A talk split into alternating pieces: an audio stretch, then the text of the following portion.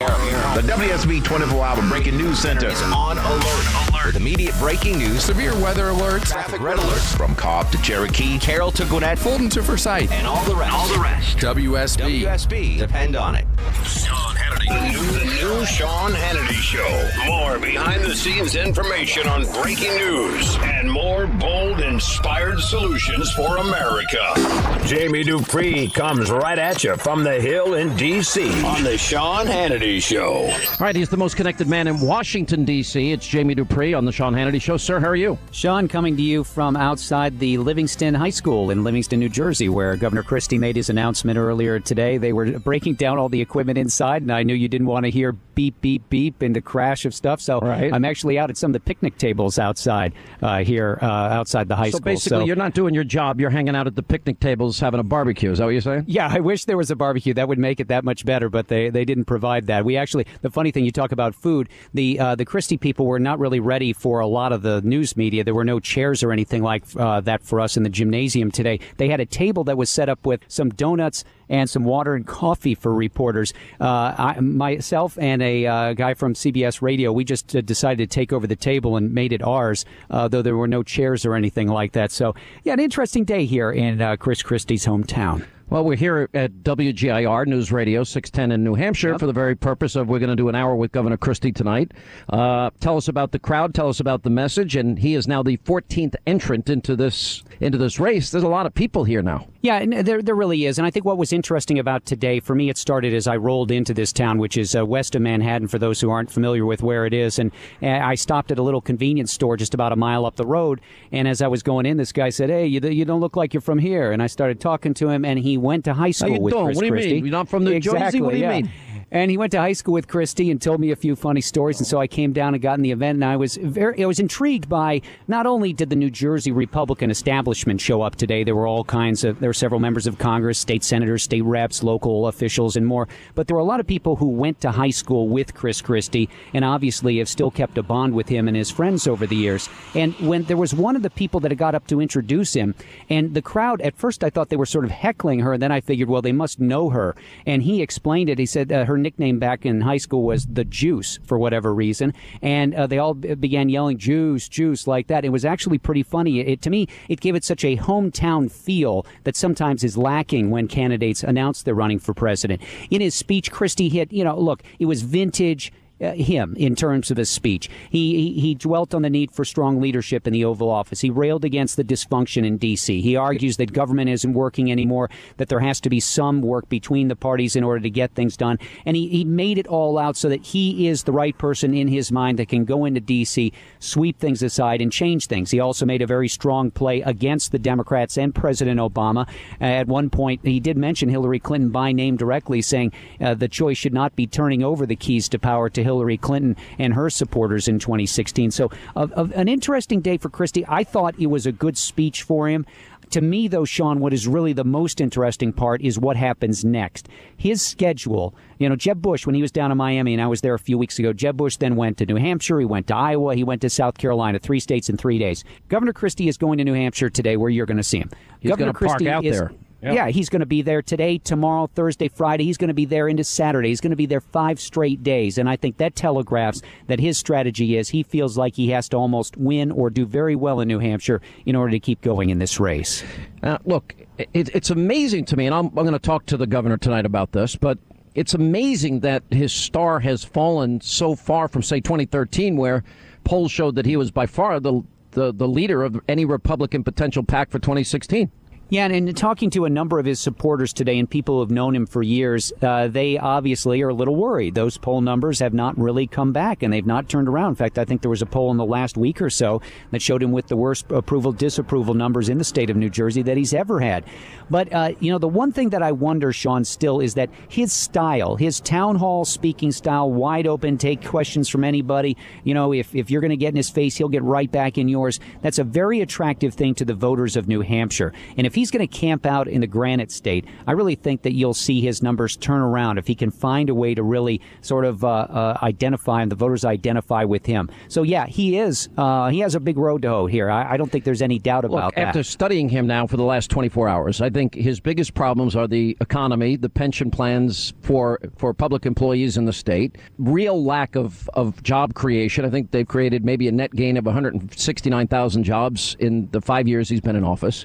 Um, then issues involving guns and, and and nine downgrades, uh, I think, are a tough thing to explain. I'll ask him tonight, how do you explain that? And, you know, like all the interviews that I'm doing, I just give them a chance to explain. I just ask the questions. And, and, you know, and I, I, think, look, you're absolutely right. There's going to be some opposition to him, especially I think there'll be a lot of people look at him and say, oh, you're just another Northeast liberal Republican. You know, you're not a conservative Republican. I asked a number of his supporters about that today, and they all said, look, he's got a record of getting things done. He operates in a state where the Democrats control the legislature. He doesn't have full rein to do what he wants to do. And he is somebody that can inspire. And yeah, I, am not going to sugarcoat this and say, oh, he's got, you know, he's in a great position because he's not. He's certainly gone down. But I just still wonder, Sean, if in the, the, the loud sounds of all these different candidates, can he find a way to stand out? Maybe, maybe he can. Look, I think his his probably his greatest quality, the most dynamic thing he has going for him, is the fact that he's got this personality and he'll say what's on his mind, and that that is his most appealing attribute, but I think, you know, we've got to remember this is a Republican primary. And Republican voters in the South and South Carolina and Iowa, you know, there is a, a lot of value based voters there. There's a lot of Second Amendment voters in these states. And so I think, yeah, I think you're right. I think he's going to have to convince them that he can be a national candidate on the on the world stage. And one thing that certainly I think undermines him a little too is if Jeb Bush is doing well, Jeb Bush is likely drawing from uh, many of those same voters who would think about voting for Chris Christie. And and really, Jeb Bush I think undercuts Chris Christie in a way that uh, that may make it very difficult for him to find anything. But you just never know. I mean, oh, I've seen candidates in the past. John McCain comes to mind. You don't do well in Iowa, but you can win in New Hampshire and go on from there. So I remember we'll John see. McCain was trudging through you know public airports by himself himself carrying his himself, own luggage. yes. And and he was stayed on the campaign trail. So you, you, I agree with you. You never know. We'll have to see. But let me move back to the uh, issue we talked about yesterday involving Donald Trump and, and comments that he made during his announcement. And now we see the reaction from NBC, and he's now responded to them. And there's probably lawsuits in the future coming up. And uh, you know, it seems like the only two people that came to his defense fully were me and Ted Cruz. You know, he, he was very clear, I felt, in his statement delineating this. Sure, he goes, sure, there's some good people. But having been to the border as many times as I've been there, having been in the drug warehouses, having seen the tunnels, having been on site when gang members were arrested, um, knowing the human trafficking, the drug trafficking issues that are going on, the impact on our educational, healthcare system, criminal justice system, it is it is incontrovertible what Trump is saying is true. You know, we're, we're not getting the best and brightest from Mexico coming to the United States. We're not getting the best and brightest from Latin American countries coming to the United States. We're getting people that are desperate, and I don't blame them for wanting to come here. I'm just saying we've got to control our borders. Look, I think that uh, Trump is, uh, he's part showman. I don't mean that in a bad way. He is, and he knows how to get attention. But also hyperbole sometimes in a political race whether or not you parse it down and you think that it's all okay can sometimes pop right up and fly back in your face. And I think this was a good example of that.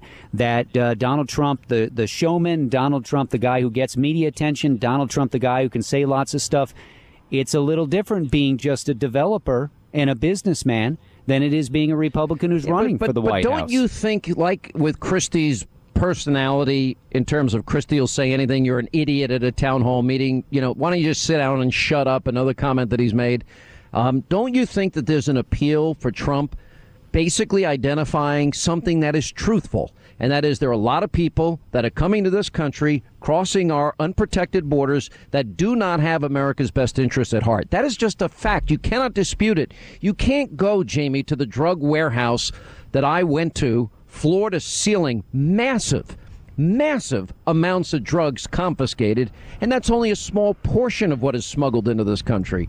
And, no, and not, look, I, I, would agree with you, but I don't think that's all he said. I don't have uh, it, uh, the transcript right in front of me, but I think Donald Trump said more than just that. If he just made a basic point, I think it would be one thing, but You're he put in some extra lines and some extra words. You're the third person in 24 hours that said, Hannity, if he just said it the way you said it, he'd be fine.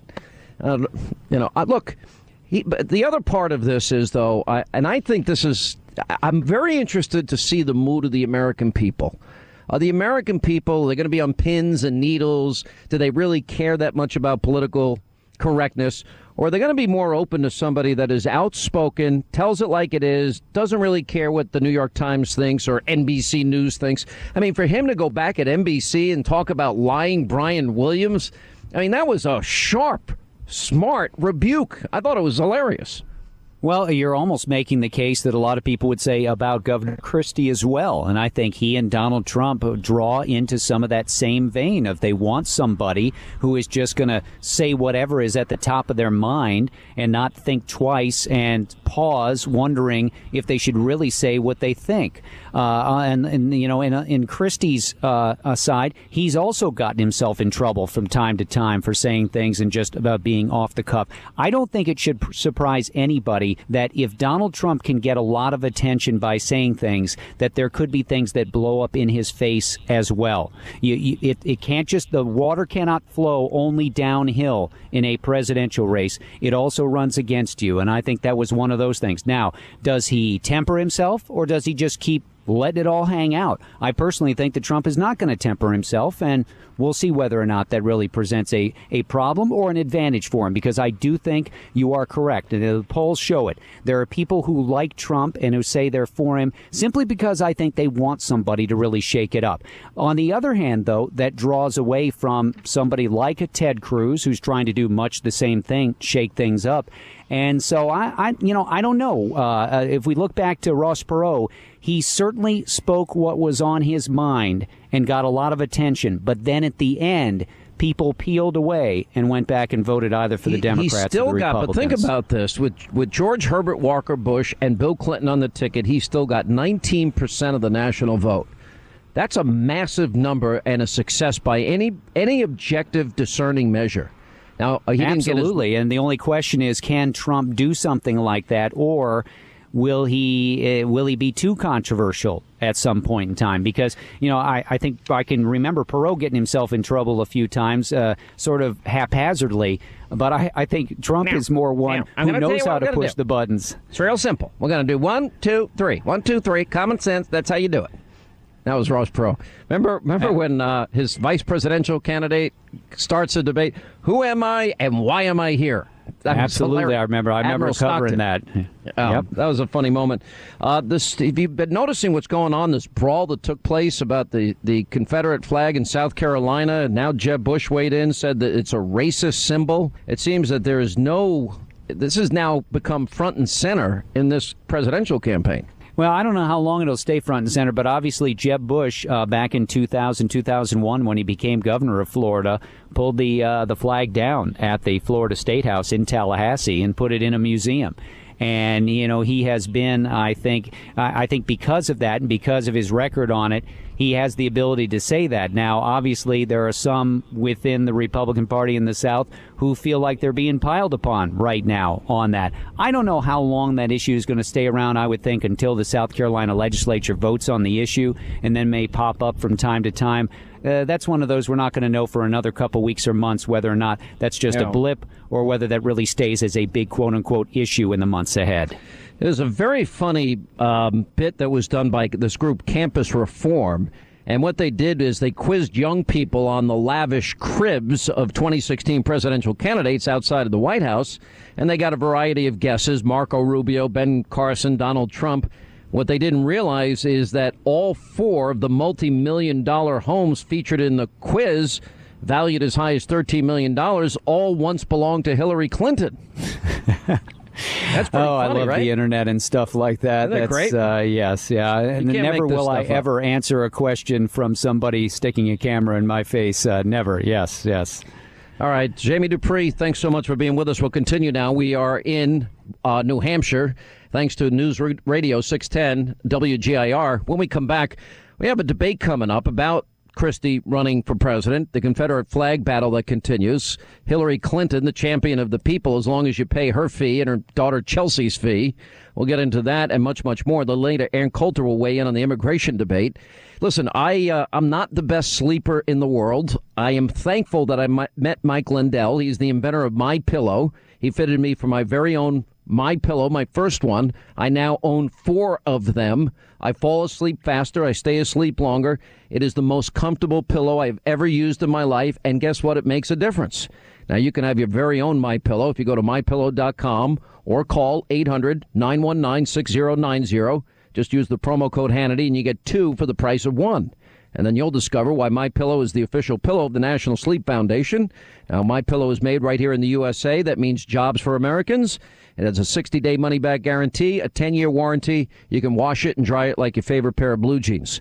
So bottom line is you don't sleep well you want to sleep better don't spend another sleepless night on a pillow that does not work for you.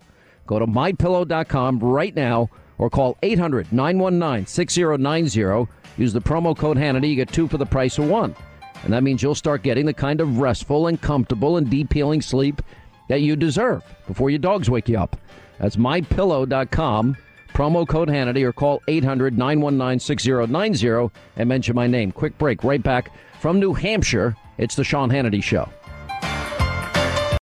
For the ones who work hard to ensure their crew can always go the extra mile, and the ones who get in early so everyone can go home on time there's Grainger, offering professional grade supplies backed by product experts so you can quickly and easily find what you need. Plus, you can count on access to a committed team ready to go the extra mile for you. Call, clickgrainger.com, or just stop by. Grainger, for the ones who get it done.